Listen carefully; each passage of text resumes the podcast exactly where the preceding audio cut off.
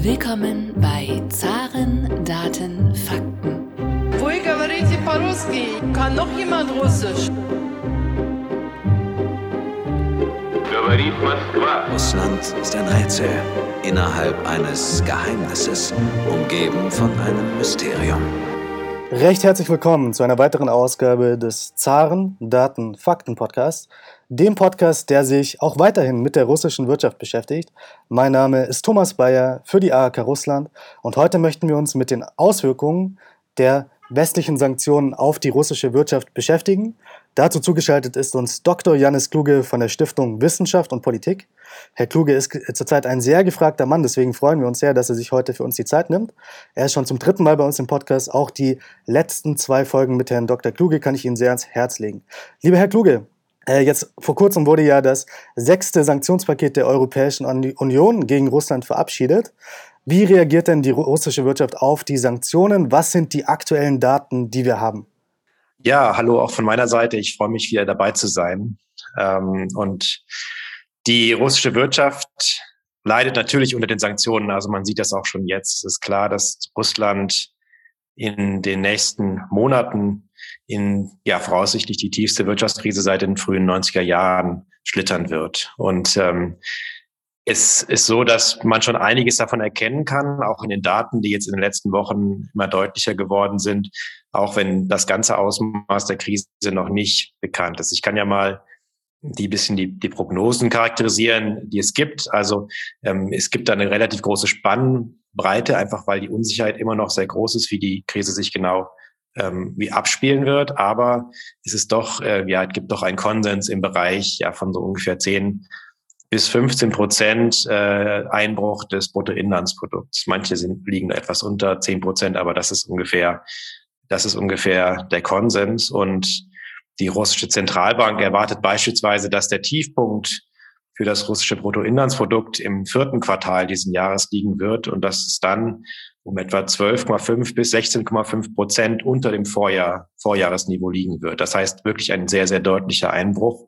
Jetzt, ja, es zeigen sich die ersten Zeichen davon auch schon im April. Also wir hatten im Anfang dieses Jahres eigentlich ein relativ schnelles Wachstum in Russland. Im Januar waren es eben noch 5,6 Prozent Wachstumstempo ähm, aufs Jahr gerechnet und jetzt im April hat sich das gekehrt zu minus drei Prozent ähm, laut dem russischen ähm, Wirtschaftsministerium. Und ja, wie gesagt, bis in, also in den nächsten Monaten ist jetzt zu erwarten, dass es Monats für Monat dann das Tempo ähm, der Rezession, also der Fall der russischen Wirtschaft an Geschwindigkeit gewinnt. Sie haben schon zwei Prognosen für die russische Wirtschaft äh, gerade angesprochen. Es gibt aber auch andere Prognosen, beispielsweise des Internationalen Währungsfonds. Ich glaube, er geht von minus 8,5 Prozent aus. Und Maximo Reschkin, der Präsidentenberater, geht davon aus, dass die russische Wirtschaft um weniger als 5 Prozent dieses Jahr einbrechen wird. Welche Prognosen halten Sie denn für ähm, realistisch und auch was die Inflation angeht? Also Maximo Reschkin beispielsweise sagt, weniger als 15 Prozent Inflation dieses Jahr. Ist das realistisch oder gehen Sie von ganz anderen Zahlen aus? Also bei ähm, Reschkin oder auch, ähm, auch anderen Leuten aus dem Wirtschaftsministerium muss man sagen, dass die eher immer eine sehr optimistische Sicht auf die Entwicklung haben. Und deshalb muss man das ein bisschen mit Vorsicht genießen. Ähm, ich richte mich da am ehesten nach den Zahlen aus der Zentralbank, ähm, wo ich glaube ich in Russland auch vielleicht die meiste Kompetenz ähm, in dieser Sache liegt.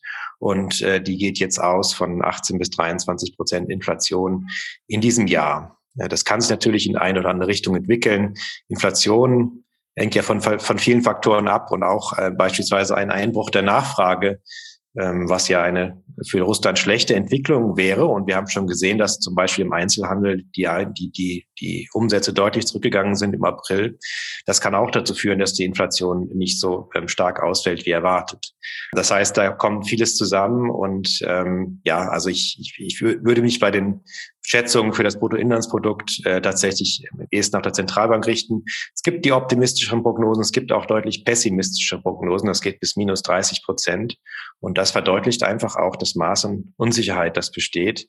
Ähm, denn es gibt einfach keine Präzedenzfälle oder Erfahrungen ähm, bei denen ein so großes und so international vernetztes Land ähm, mit so massiven Sanktionen in so kurzer Zeit belegt wurde. Wir können also festhalten, die Sanktionen schaden der russischen Wirtschaft ungemein. Welche Sanktionen würden Sie sagen, sind denn die Sanktionen, die Russland die größten Probleme bereiten? In der Anfangsphase, also in den ersten Tagen oder vielleicht in den ersten zwei, drei Wochen, waren es vor allen Dingen die Finanzsanktionen, die wirklich ähm, äh, schwer zugeschlagen haben. Und ähm, darunter natürlich ja die Listung von russischen Großbanken und auch das Einfrieren der russischen Zentralbankreserven. Und ähm, das hat die russische Zentralbank zu sehr drastischen Reaktionen gezwungen. Das heißt, ähm, was letztlich getan wurde, ist, dass, dass es sehr, sehr intensive oder sehr strikte Kapitalverkehrskontrollen gibt jetzt in Russland, die es vorher nicht gab.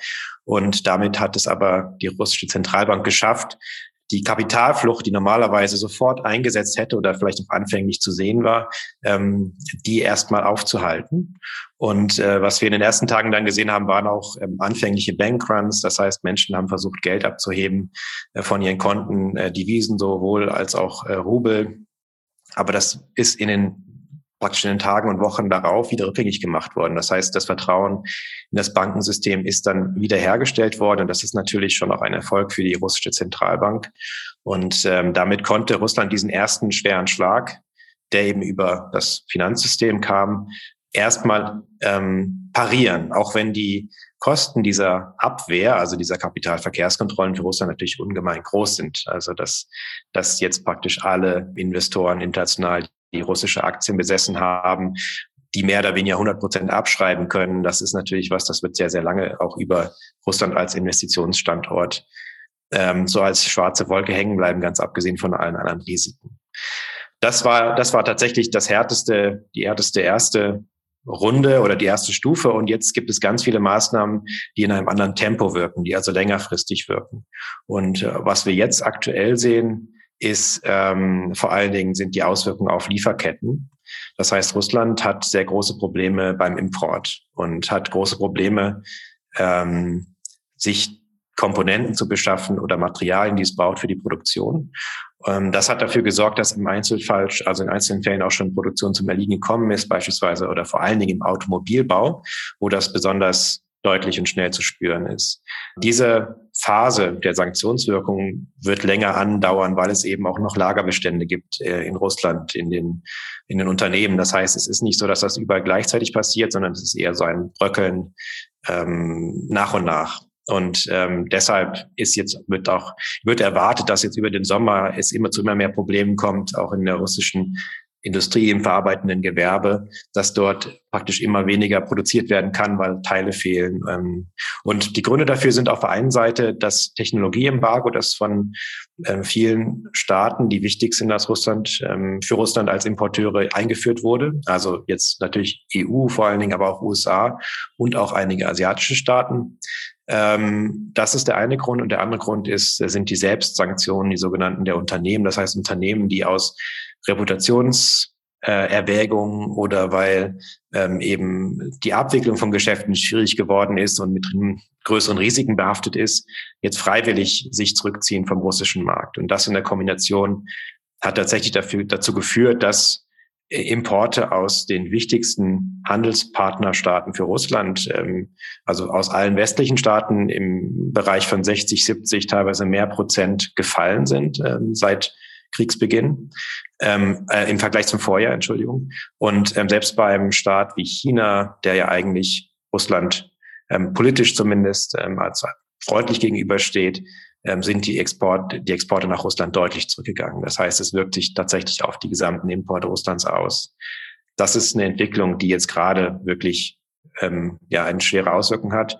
Und vielleicht abschließend, ich glaube, dass diese gerade beschlossene, dieses EU Embargo äh, für den Import russischen Öls in dem sechsten Sanktionspaket, dass das vielleicht längerfristig ähm, als eine der wichtigsten Maßnahmen auch gelten wird. Das, das entfaltet die Wirken ja nicht sofort, aber ähm, es wird doch, es wird sich stark auswirken auf die Rolle, die Russland als Ölexporteur in der Welt hat.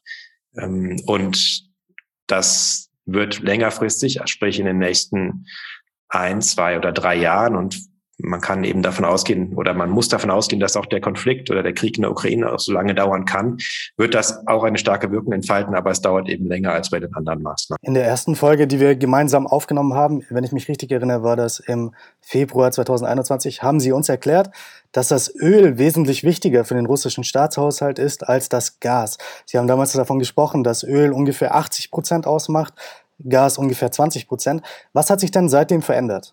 Die Situation ist jetzt etwas anders, aber auch nicht fundamental anders. Also was anders ist, ist, dass die Gaspreise natürlich massiv gestiegen sind seit letztem Jahr, also sich in der Regel so ungefähr verfünffacht haben und ähm, dass deshalb wir im Januar eine Situation hatten, das ist der letzte Monat, zu dem man wirklich, zu dem es wirklich vollständige Handelsdaten gibt, weil Russland inzwischen den Zugang äh, da beschränkt, aber der, im, im Januar eben der Export von Rohöl praktisch gleichbedeutend war mit äh, dem Export von ähm, Pipeline-Gas oder von Gas insgesamt. Das heißt, ähm, Gas hat durch diese hohen Preise eine wesentlich wichtige Rolle, nimmt es heute ein, in der russischen ähm, Exportbilanz.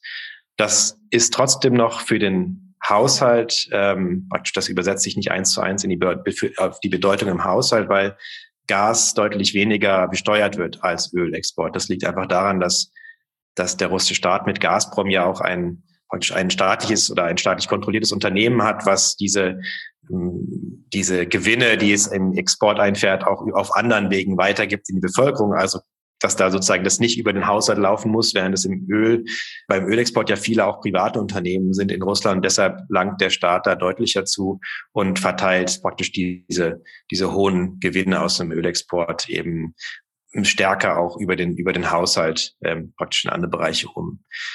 Das heißt, das Öl ist immer noch wichtiger, also Öl und Ölprodukte für den russischen Haushalt, aber das Gas hat natürlich aufgeholt. Und ähm, ja, also inzwischen ist es so, dass, dass wenn man sich die reine Menge des, Gasimport, des Gasexports anschaut bei den aktuellen Preisen, dass das jetzt ähm, natürlich auch je nachdem, wie das weitergeht in diesem, in diesem Jahr, dass das von der Menge her im Bereich von ungefähr zehn Prozent des russischen Bruttoinlandsprodukts liegen könnte. Also das, was sprich, äh, das könnten so auf jeden Fall 100 bis 150 Milliarden ähm, Euro sein, die Russland damit einnimmt. Ähm, und das ist wirklich präzedenzlos, auch in der Höhe. Aber da gibt es ja auch viele Unsicherheiten. Also inwiefern äh, dieser Gashandel jetzt auch im auch schon in diesem Jahr sich entwickelt, zumal ja inzwischen fünf EU-Staaten kein russisches Gas mehr bekommen, weil sie sich eben diesen ähm, dieser, dieser neuen Regel, äh, dass die Gaslieferungen in Rubel bezahlt werden müssen, verweigert haben. Sprechen wir genau über diese neue Regel, nämlich diese Gas vor Rubel-Regel. Äh, ähm, warum möchte denn Russland sein Gas jetzt nur noch für Rubel verkaufen? Was verspricht sich Russland davon? Da gibt es tatsächlich nicht endgültige Klarheit darüber, was der Hintergrund äh, dieser ja, diese, dieses Schritts war. Ähm, es gibt verschiedene Erklärungsansätze und ähm, Russland selber, also Putin hat es ja damit begründet, dass er, dass äh, praktisch, dass das Euro und Dollar durch die ähm, westlichen Sanktionen keinen Nutzen mehr haben für Russland, dass man deshalb ähm, jetzt das Ganze in, in, in Rubel abrechnen will. Aber das ist natürlich nur eine, ja, eine oberflächliche Erklärung, denn es war auch schon vorher so, dass die russischen Exporteure dazu verpflichtet waren, ihre Deviseneinnahmen, also Dollar und Euro, ähm, innerhalb von drei Werktagen ähm, zu 80 Prozent in Rubel umzutauschen. Das heißt, es fand also auch vorher schon wurde praktisch mit diesen Ein Einnahmen aus dem Export äh, Nachfrage geschaffen nach russischem Rubel und es wurde eben getauscht. Ähm, was jetzt anders ist mit der neuen Regel ist, dass ähm, es sozusagen erstmal 100 Prozent sind, die in Rubel getauscht werden statt 80. Und außerdem könnte man argumentieren, dass die Anfälligkeit für Russland oder das Risiko bei neuen Sanktionen gegen russische Banken dadurch etwas geringer ist, ähm, weil das Geld, in dem es, also solange es praktisch noch in Devisen, das heißt sanktionierbar auf den, auf den Konten beispielsweise der Gazprom-Bank liegt, dann noch im, praktisch in dem Moment noch im Eigentum der europäischen Unternehmen ist. Und wenn man dann jetzt die Gazprom-Bank sanktionieren würde, dann ähm, hätten sie ihre Verträge nicht, hätten sie praktisch das Gas nicht bezahlt und würden selber darunter leiden. Aber das ist letztlich nur ein, ja, eine spielt, glaube ich, auch nur eine kleine Rolle, weil das Geld ja auch nur relativ kurz in Devisen auf den Konten liegt bei der Gazprom-Bank und sondern es soll ja dann direkt eben in den Rubel umgetauscht werden, damit von dort aus dann das Gas bezahlt wird. Also das ist auch nicht kann auch nicht wirklich befriedigend als Erklärung. Ähm, es gibt darüber hinaus natürlich auch politische, ja, politische Erklärungen. Es ist eine, eine, äh, eine Maßnahme, die den Europäern ihre Abhängigkeiten vor Augen führt und die die Europäer auch gespalten hat natürlich. Das sieht man jetzt ja. Ähm, einige haben sich darauf eingelassen, andere nicht. Ähm, es wurde auch am Anfang, also es war ja nicht sofort klar, ob das wirklich ein Verstoß gegen Sanktionen ist. Das hängt dann immer davon ab, wie genau die Sanktionen ausgelegt werden. Deshalb wurde am Anfang auch spekuliert, dass es darum, also Putin darum gegangen sein könnte, dass man die Europäer dazu zwingt, gegen ihre eigenen Sanktionen zu verstoßen und sich damit so ein bisschen darüber lustig macht. Aber ja, letztlich gibt es nicht die eine Erklärung für diesen Schritt. Es war aber schon ja ein, ein wichtiger Schritt, weil es ein ein Eingriff, auch, auch ein beispielloser Eingriff in ja auch die Verträge war von russischer Seite, die ja was, in denen ja was anderes drin stand. Und dadurch ist auch sehr viel Unsicherheit im Gashandel entstanden. Ähm, und ja, also ich, es hätte auch sein können, dass die EU sagt, nein, das ist nicht sanktionskonform. Und dann wäre es nochmal interessant geworden. Also ich denke schon, dass man auf russischer Seite dann vielleicht auch nochmal versucht hätte, es doch irgendwie möglich zu machen, dass Lieferungen bezahlt werden. Jetzt so diese fünf Länder, die ähm, praktisch denen das Gas abgestellt wurde, die sind jetzt nicht die größten Abnehmer für, für Russland. Aber wenn es beispielsweise Deutschland oder Italien getroffen hätte, dann hätte man vielleicht doch auf russischer Seite nochmal geschaut, ob man da ein bisschen flexibler das handhaben kann. Ähm, ja, jetzt haben sich die Europäer darauf eingelassen, die meisten, und dadurch hat sich das, also es hat es aus russischer Perspektive geklappt, aber es war schon, also es war so ein, ja, es ist so ein, was man in der Spieltheorie auch ein, ein Chicken Game nennt, also ein, ähm, ein, ein, eine Situation, wo, wo beide, wo beide Seiten ähm, mit dem Feuer spielen, vielleicht gewissermaßen und, ähm, und, es, ähm, und man schaut, wie weit der andere bereit ist zu gehen, ähm, weil sowohl Russland als auch die westlichen Staaten würden bei einem Zusammenbrechen des Gashandels natürlich ähm, Probleme bekommen. Also unterschiedliche Probleme, aber es wäre für beide Seiten schon mit Verlusten verbunden. Über die letzten Jahre hat Russland ja wahnsinnig große Reserven aufgebaut. Fast 600 Milliarden Dollar waren das. Äh, in der ersten Folge, die wir gemeinsam aufgenommen haben, haben Sie fast schon prophetisch gesagt, dass diese großen Reserven eigentlich bei Sanktionen gar nicht so sehr helfen. War da Russland sehr naiv, Ihrer Meinung nach? Es gab sehr wenige Diskussionen darüber, dass man Zentralbankreserven sanktionieren könnte im Vorfeld. Das es wurde praktisch auch von denen zumindest denen, die ich kenne, die sich damit äh, hauptberuflich beschäftigen, eigentlich nicht als ein realistisches Szenario in Betracht gezogen. Deshalb waren, glaube ich, auch alle sehr überrascht, als es dann plötzlich doch kam. Es ist, glaube ich, wichtig zu sagen, dass die, diese Reserven ja nicht in Dollar angelegt waren, sondern in verschiedenen Währungen. Und Russland hat sich auch Mühe gegeben, aus dem Dollar heraus umzuschichten, schon in den Vorjahren, hinein in den Euro, ähm, in japanische Yen ähm, und ähm, auch in chinesische Renminbi. Das heißt, man hat gehofft, dass diese anderen Staaten, also nicht USA, ähm, zurückhaltender wären bei der Sanktionierung gegebenenfalls dieser, dieser Reserven. Diese Umschichtung war vor allen Dingen in der Trump-Zeit, also da wurde das begonnen. Ähm, dann gab es, ich habe ja unter Trump nochmal Sanktionen von den USA im April 2018 die, äh, die das letztlich getriggert haben, dass man das, dass man angefangen hat, die Reserven umzuschichten. Aber Russland hat offenbar ähm, ja die Sanktionsbereitschaft der, der EU, aber auch Japans unterschätzt. Ähm, und damit war natürlich diese Strategie falsch. Also dass ähm, dass, dass man, dass man die Reserven in diesen Währungen angelegt hat. Aber es gibt auch einfach nicht so viele Optionen, denn es, Russland hätte natürlich auch in Gold das alles versuchen können anzulegen. Aber auch Gold bringt Russland aktuell fast nichts, weil das einfach nicht liquide ist. Man kann das jetzt nicht alles verkaufen. Und andere Währungen sind auch problematisch, weil man braucht schon eine Währung von einer äh, einem, einer, einer sehr großen Wirtschaftszone, die gleichzeitig auch möglichst frei ähm, konvertibel ist und liquide. Und da sind einfach die, also diese klassischen Reservewährungen eben wie Euro, ähm, vielleicht britisches Pfund noch, japanische Yen und ähm, US-Dollar einfach auch äh, schwer zu, zu ersetzen. Ja, und deshalb, ähm, deshalb daraus entsteht eben auch eine gewisse Macht dieser westlichen Staaten, dass sie, ähm, dass sie diese für die Weltwirtschaft so wichtigen Währungen ähm, kontrollieren letztlich. Wie handlungsfähig ist denn die russische Zentralbank jetzt noch? 300 Milliarden Dollar wurden ja eingefroren. Und wie wird denn eine solche Sanktion rechtlich entschieden? Wissen Sie das ungefähr?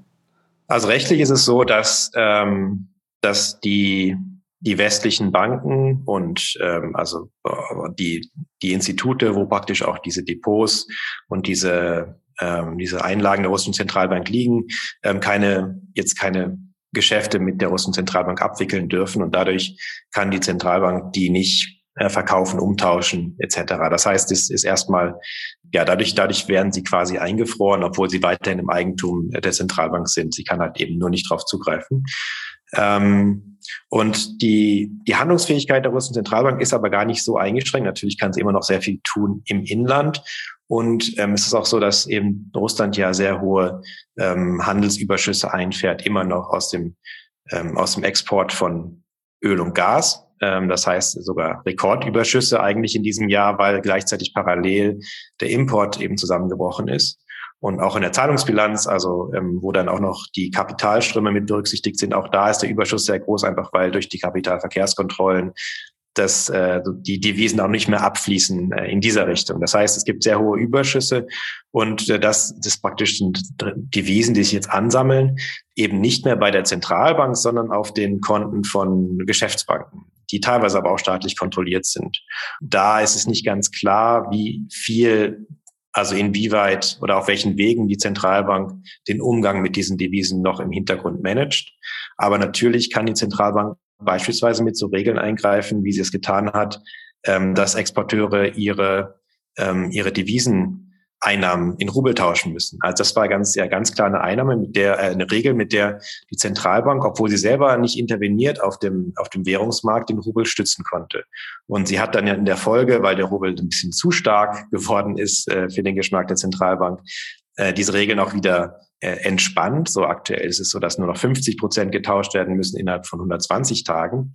Ähm, und das heißt, man hat dann ein neues Instrument entwickelt, mit dem eigentlich letztlich der Währungskurs gemanagt wird. Und da, also da, wie gesagt, die, die, die Kompetenz ist sicher da in der, in der russischen Zentralbank, das weiter auch ähm, trotz der Sanktionen zu machen. Und solange die Deviseneinnahmen, ähm, also auch die, die, die Überschüsse eben so groß sind, hat die, ja, gibt es auch noch praktisch Möglichkeiten zu handeln. Es wird jetzt immer wieder gefordert, das eingefrorene russische Vermögen der Zentralbank und auch der reichen Russen, der sogenannten Oligarchen, für eine Kompensation der Ukraine zu benutzen. Ähm, ist das überhaupt rechtlich möglich und gibt es dafür historische Beispiele? Ja, ähm, Meines Wissens nach gab es sowas Ähnliches äh, bei den Devisenreserven der afghanischen Zentralbank, aber da bin ich tatsächlich ein bisschen überfragt. Ähm, ich denke, es ist ähm, es ist unter Umständen rechtlich möglich. Teilweise muss aber auch eine rechtliche Grundlage noch geschaffen werden. Es gab auch in der in der Sache zumindest bei dem Vermögen der Oligarchen ja eine Entscheidung schon in den USA, äh, dass man das möglich machen will. Ähm, es wäre noch mal eine andere Geschichte. Also dieses Einfrieren ist eine Sache, aber das wirkliche Enteignen wäre tatsächlich noch mal etwas anderes. Ähm, ich sehe viele Diskussionen, die in diese Richtung gehen. Ähm, aber bisher sind wir trotzdem noch ein Stück weit davon entfernt, glaube ich. Ähm, das hängt sicherlich auch ein bisschen davon ab, wie der Krieg jetzt weiter verläuft. Und ähm, das ist aktuell noch schwer zu prognostizieren. Letztlich rechne ich aber schon damit, dass russisches Eigentum auch für die, ähm, für diesen Wiederaufbau verwendet werden wird, wenn man denn überhaupt mal einen Wiederaufbau beginnen kann. Eine Möglichkeit ist, das auch auf freiwilliger Basis zu tun. Klingt vielleicht erstmal absurd, aber die EU, also es gibt ja auch dazu Modelle, dass die EU einigen Oligarchen anbieten könnte, sie die Sanktionen eben zu erlassen, wenn die, wenn diese Oligarchen einen bestimmten Teil ihres Vermögens dafür freiwillig überweisen. Und, ähm, und für einen Oligarchen, sage ich mal, der jetzt vielleicht 20 Milliarden Dollar besitzt, das wäre jetzt ein sehr reicher, ähm, und davon eben 19 Milliarden äh, für die Ukraine abgeben muss und eine Milliarde weiter besitzt, wäre das vielleicht eine interessante Perspektive, weil sonst eben die ganzen 20 Milliarden nie mehr aufgetaut werden. Aber ähm, das sind tatsächlich, das ist tatsächlich noch Zukunftsmusik, weil sowohl ähm, da, also die Diskussion noch nicht so weit ist, als auch der Krieg einfach in der Ukraine ja aktuell ähm, noch läuft und ähm, vielleicht auch noch sehr lange laufen wird. Kommen wir auf den Rubel zu sprechen. Noch im März hat man für einen Euro über 130 Rubel bekommen. Jetzt waren es zeitweise für einen Euro weniger als 60 Rubel. Warum ist denn der Rubel jetzt so stark geworden und wie denken Sie, wird er sich weiterentwickeln? Sie haben schon gerade angesprochen, was ich sehr interessant fand, äh, dass der Rubel eventuell sogar zu stark geworden ist für die russische Zentralbank. Können Sie das noch einmal genauer erklären?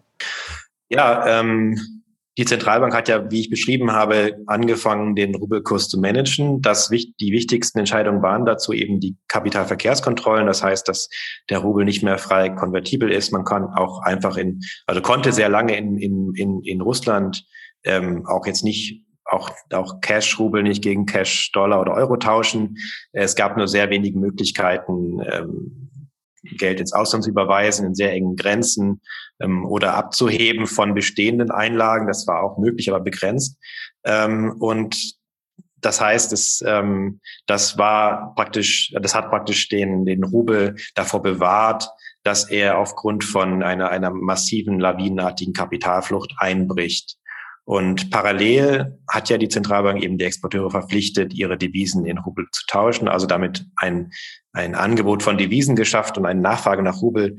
Ähm, und weil parallel eben es nicht genug Importeure gibt in Russland, die aktuell das Geld wirklich ausgeben können, ähm, ist dieses, dieses, äh, dieses Devisenangebot und diese äh, dann eben sehr dominierend geworden im Vergleich zu der geringen Nachfrage nach Devisen. Und dadurch mussten praktisch die, die Exporteure immer ähm, immer, immer weniger, immer, einen immer schlechteren Rubelkurs in Kauf nehmen, ähm, wenn sie ihre Devisen entsprechend dieser Vorgaben der Zentralbank umtauschen wollten.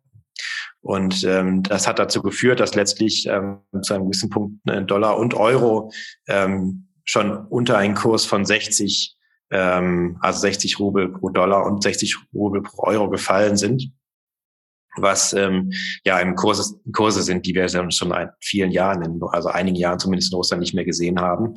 Und ähm, das hat eben positive und negative Auswirkungen. Also die positiven Auswirkungen aus Perspektive der russischen Zentralbank ähm, ist, dass, äh, dass dadurch ähm, also es ist wie eine, ist eine quasi eine Subvention für Importeure. Das heißt, Importeure können damit ähm, äh, es wird gewissermaßen billiger, es wird billiger zu importieren.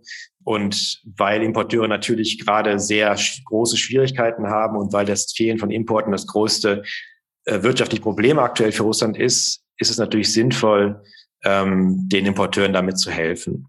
Und gleichzeitig, wenn diese Importeure diese Preise dann oder diese niedrigeren Einkaufspreise durch den starken Rubel dann weitergeben, ähm, dann, dann dämpft es auch die Inflation. Das hat sich ja also zumindest in den Augen der Zentralbank hat das auch mit dazu geführt, dass die Inflation jetzt äh, das Momentum, dass der, bei der Inflation, das sehr groß war im März, April, dass das jetzt praktisch so diese diese diese Wochen der Wochenvergleich eben wieder ähm, ja das wieder zurückgegangen ist. Das heißt, es gab einen einmaligen äh, Schub, aber jetzt hat sich das praktisch wieder entspannt.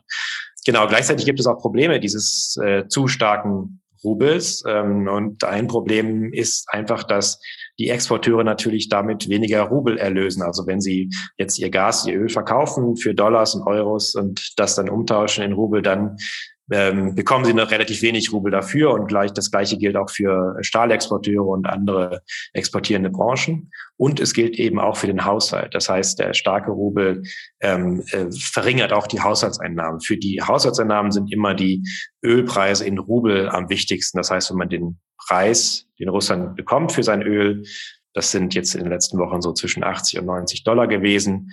Wenn man den dann multipliziert mit dem Rubelkurs, dann weiß man, womit der russische Haushalt ungefähr rechnen kann. Und das war eben im März, dann März, April war das dann teilweise, ging das in Richtung, ja, vielleicht 9000 Rubel pro ähm, Fass Öl. Und jetzt aktuell oder äh, am Tiefpunkt waren es dann vielleicht, ähm, ja, also, also beim Kurs von 60 und ähm, einem Preis eben von, ähm, ja, von 80 Dollar pro Barrel sind es dann eben nur noch 4.800 ähm, Rubel pro Barrel. Das heißt, man sieht, dass durch diesen Wechselkurs auch für die für den Haushalt und für die Exporteure ähm, es einfach äh, schlechter wird, wenn wenn der Rubel zu stark, wenn der wenn der Rubel zu stark wird. Bleiben wir beim Öl. Jetzt hat Russland ja auch die Haushaltsregel für Ölmehreinnahmen aufgehoben. Was hat das denn für Auswirkungen? Ja, also Russland hat genau diese Regel, dass dass es eine bestimmte, also dass Öleinnahmen, die über einem bestimmten Preis liegen oder die aufgrund eines bestimmten Preises ein anfallen, ähm, zur Seite gelegt werden eigentlich und, und nicht in den laufenden Haushalt äh, verwendet werden, sondern eben in den Wohlfahrtsfonds landen und damit, ähm, ja, das, also das, das hilft eben auf bei einem im normalen Zustand hilft das eben, das Schwanken der Ölpreise etwas abzufedern. Sowohl den Effekt auf den Rubel, weil dieses sozusagen diese Mehreinnahmen dann in, in Devisen getauscht wurden, als auch den Effekt eben auf den Haushalt und, ähm, und die Konjunktur. Aber in der aktuellen Situation ist es so, dass Russland sehr viele ja, Notfallmaßnahmen ergreift, die auch teilweise sehr teuer sind.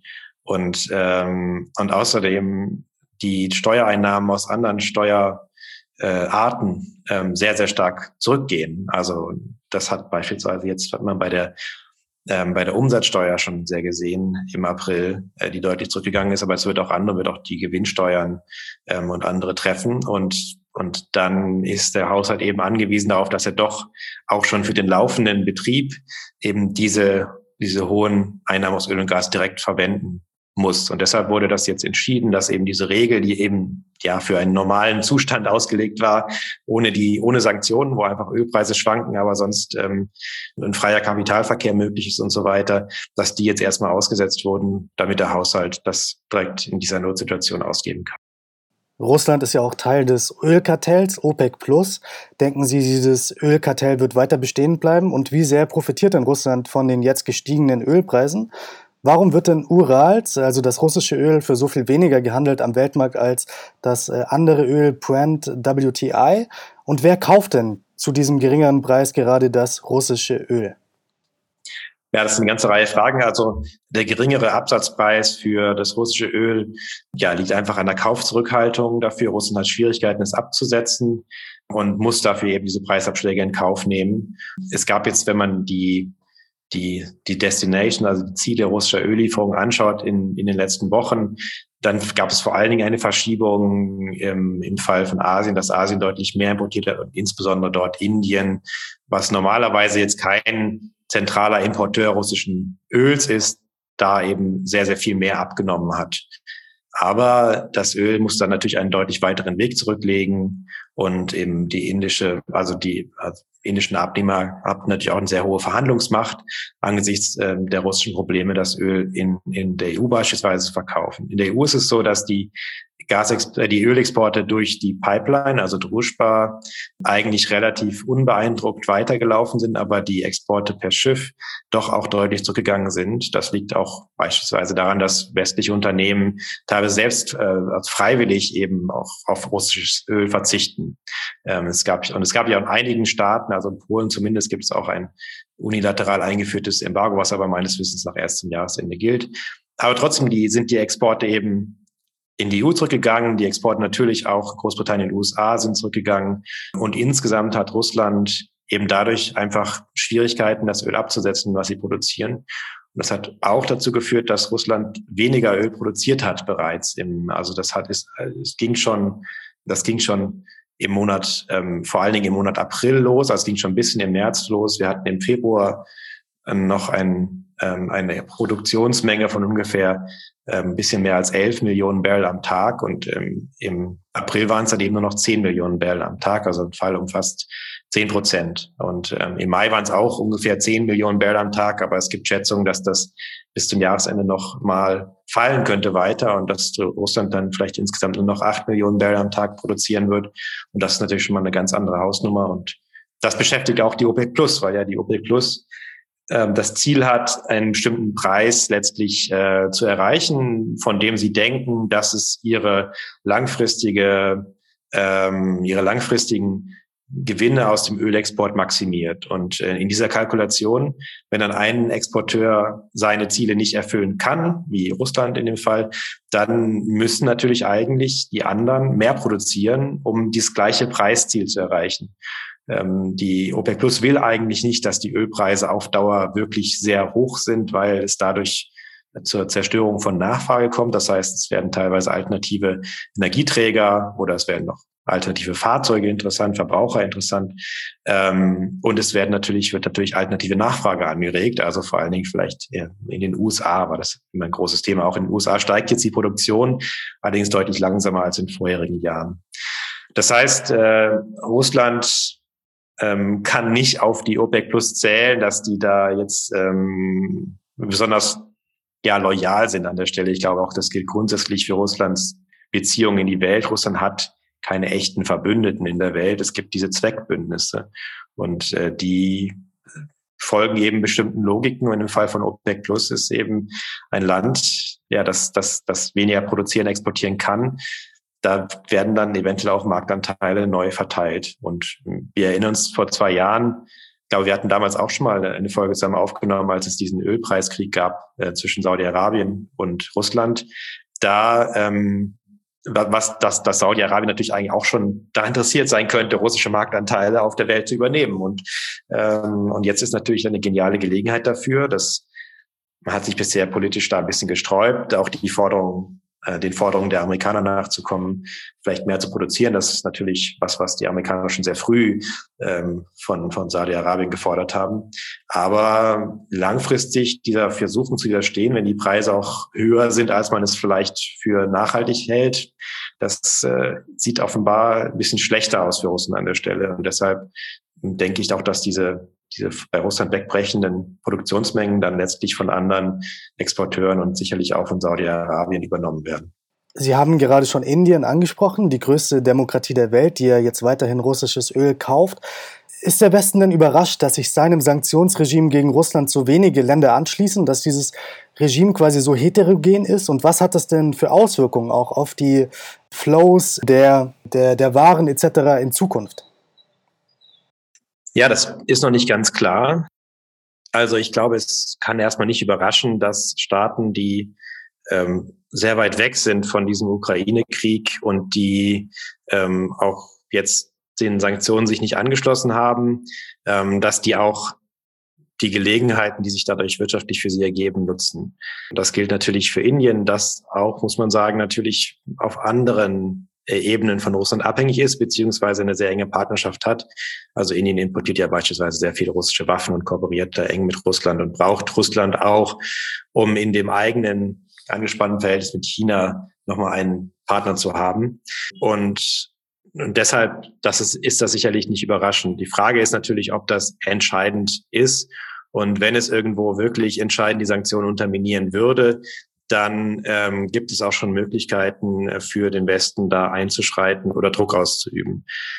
Und ähm, wir sehen bei beispielsweise in China auch, in dem Fall von China, dass dass die, die Chinesen relativ vorsichtig sind. Also dass die, dass zumindest staatliche Konzerne jetzt nicht ähm, in die Bresche springen ähm, ähm, für Russland und äh, teilweise selber sogar ihre Geschäfte in Russland erstmal eingestellt haben. Das gilt sogar für Huawei, äh, das jetzt erstmal keine neuen Verträge in Russland mehr annimmt, obwohl es ja schon von den Amerikanern sanktioniert ist. Das heißt, selbst Huawei ist kein, ähm, sage ich mal, loyales Unternehmen für Russland, sondern passt sich da eben auch den internationalen Gegebenheiten an.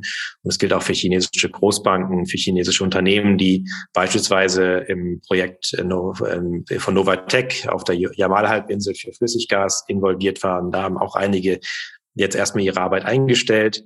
Es gilt für auch ein großes Petrochemieprojekt am Amur. Ähm, es gibt ganz viele gemeinsame Projekte, die jetzt auch erstmal Probleme haben.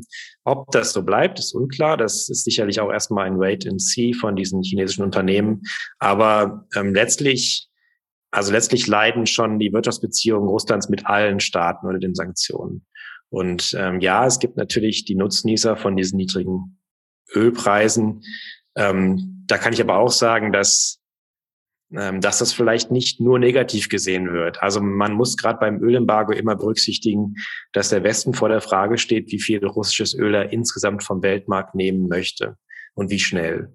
Und wenn es das Embargo zu gut ist und zu schnell wirkt, dann können die Preise eben auch sehr stark reagieren. Und ähm, aus westlicher Sicht ist es jetzt erstmal ähm, vielleicht gar nicht so schlimm, dass Russland ähm, für einen sehr billigen Preis Öl nach Indien exportiert, weil dadurch ein bisschen mehr auf dem Weltmarkt bleibt, die Preise nicht so explodieren und gleichzeitig Russlands Einnahmen ein Stück weit darunter leiden. Man könnte sowas auch mit dem Zoll erreichen. Es gibt ja auch dazu entsprechende Vorschläge. Aber da die sind die Diskussionen in, im Westen leider nicht so weit vorangekommen. Und jetzt hat man sich fürs Embargo entschieden, was mit dieser also mittelfristigen Einführung dann Ende des Jahres ein auch, also praktisch auch ein gewissermaßen einen ähnlichen Effekt haben kann. Ähm, also deshalb sind diese Import, Importe Indiens jetzt nicht der größte Dorn im Auge der sanktionierenden Staaten. Und ähm, auch wenn weiter natürlich immer für Unterstützung geworben wird, ähm, weil es da auch um mehr geht als nur um die Wirksamkeit von Sanktionen, sondern auch darum, einfach Russland international politisch zu isolieren, ähm, das, das wird natürlich weitergehen. Und ähm, ein ganz anderes und viel wichtigeres Thema sind die Technologieexporte. Das heißt, man wird sehr genau hinschauen, ob Indien, ob China ähm, die russische Rüstungsindustrie mit beispielsweise Computerchips versorgen. Also das sind, glaube ich, dann wirklich No-Gos, die eben dann auch politische Konsequenzen haben werden. Aber diese Ölimporte jetzt sind aus meiner Sicht nicht das Kernproblem. Bleiben wir direkt beim russisch-chinesischen Verhältnis. Äh, in unserer letzten Episode, die wir zusammen aufgenommen haben, ging es ja vor allem um dieses russisch-chinesische Verhältnis. Ich möchte zwei Aussagen, die Sie in der letzten Podcast-Folge getroffen haben, zitieren. Ähm, Sie haben damals gesagt, die Chinesen treten oftmals knauserig gegenüber den Russen auf und vice versa, äh, obwohl natürlich vorne herum oftmals große Verträge unterschrieben würden. Und Sie haben auch gesagt, ich zitiere, China hat kein Interesse daran, im Ukraine-Konflikt zu sehr auf Seiten Russlands wahrgenommen zu werden. Würden Sie diese beiden Aussagen weiterhin so treffen? Ja, ich glaube, im Großen und Ganzen ist das auch das, was wir jetzt in den letzten Wochen gesehen haben. Für China ist natürlich dieser Krieg ein großes Dilemma, weil China eben politisch so mit Moskau verbandelt ist und gleichzeitig wirtschaftlich so sehr mit dem Westen. Und ähm, auch noch aus ganz vielen anderen Gründen. Also für China hat das sicherlich auch alles ist, ist alles ein Präzedenzfall, wo man genau hinschaut, wie jetzt der Westen reagiert auf so einen, auf so einen Krieg. Aber ja, grundsätzlich, was wir von China gesehen haben, ist eigentlich die Abwesenheit von einer Positionierung. Das heißt, China möchte sich raushalten. Das ist natürlich schwierig für so ein großes Land, das für sowohl die sanktionierenden Staaten als auch für Russland so eine zentrale Rolle spielt. Aber am liebsten ähm, würde man wohl in, in, in Peking so tun, als gäbe es diese Geschichte nicht. Also das, das heißt, dass das ist tatsächlich die, das Dilemma, vor dem, vor dem China steht. Und man hört dann immer wieder Stellungnahmen in die eine oder andere Richtung, aber so eine klare Positionierung gibt es da nicht. Was man schon sagen kann, ist, dass in China das Narrativ ähm, staatlich mitgetragen wird, dass dieser Krieg letztlich ähm, auch die Schuld der NATO ist, also auf das Konto der NATO geht, weil äh, diese Erweiterung des Bündnisses Russland an der Stelle bedrängt hat. Das ist aber das, also das ist das Narrativ, was China auch schon in den letzten Jahren immer mitgetragen hat weil da natürlich auch die größte Übereinstimmung sozusagen global strategisch zwischen Russland und China ist, dass man ähm, den Westen in seiner in seinem Gewicht in der globalen Ordnung zurückdrängen möchte. Und das das das passt sozusagen auch weiter ins Narrativ. Aber bei den Sanktionen, wie gesagt, da ähm, da können die Russen sich jetzt nicht drauf verlassen, dass die Chinesen ihnen helfen. Ähm, auch wenn ich schon damit rechne, dass chinesische Unternehmen sich opportunistisch verhalten werden und auch in Russland dann teilweise die Unternehmen, die vielleicht Produktionsanlagen übernehmen, wo westliche Investoren rausgehen, natürlich Marktanteile übernehmen werden.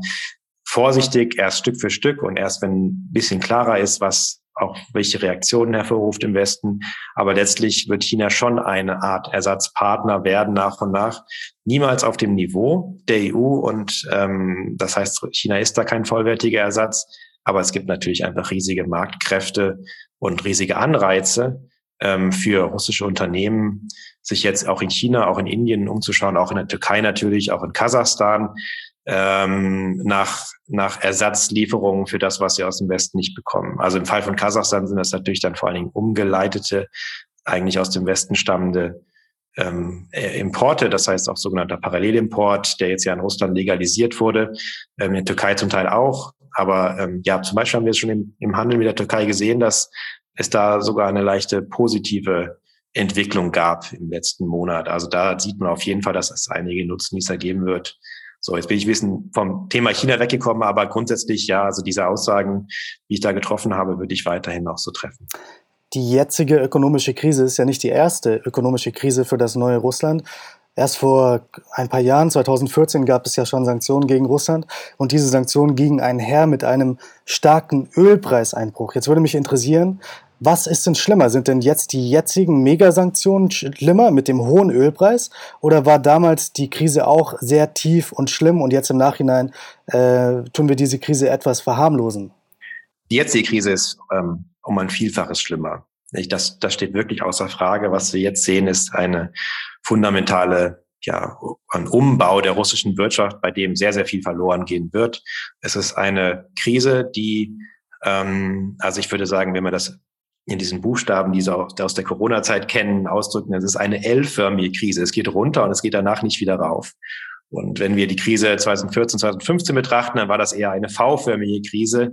Das heißt, wir hatten diesen Einbruch beim Ölpreis, wir hatten die erst stark angestiegene Unsicherheit durch die Sanktionen, aber dann hatten wir einen Gewöhnungseffekt und erholen sich erholende Energiepreise und ähm, und dadurch konnte sich Russland eigentlich wirtschaftlich danach doch wieder besser entwickeln, auch wenn es sozusagen jetzt keine besonders rasanten Wachstums äh, waren, die dann danach realisiert wurden. Aber jetzt sieht es eben ganz anders aus. Jetzt ist es wirklich ähm, jetzt ändert sich der Charakter, ähm, das wirklich die, äh, auch der Kern der russischen Wirtschaft, ähm, weil äh, bestimmte, ja, bestimmte ähm, vor allen Dingen Hightech-Produktionen und bestimmte Hightech-Anlagen, das, das wird einfach in Russland nicht mehr möglich sein in Zukunft.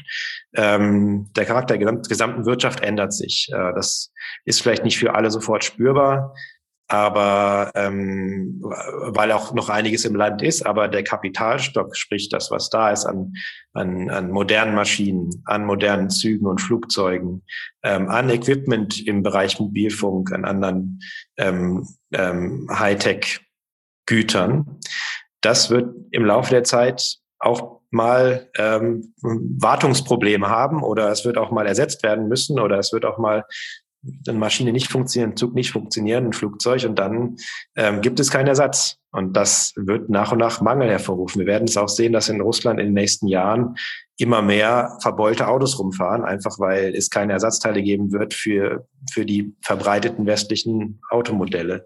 Also das heißt, es, ähm, man wird das auch auf der Straße mehr und mehr erkennen können. Jetzt aktuell ist es ja noch nicht so sichtbar, was auch daran liegt, dass die russische Führung alles daran setzt, den Anschein der Normalität so lange wie möglich zu wahren. Ähm, aber also ganz klar, ohne Frage, diese Krise ist um ein Vielfaches drastischer und schlimmer für die russische Wirtschaft als das, was 2014, 2015 passiert ist. Lieber Herr Kluge, vielen Dank für das Teilen Ihrer tiefen Russland-Expertise. Ich hoffe, wir können bald eine neue Folge mal aufnehmen. Hat mich auch gefreut und gerne bis zum nächsten Mal.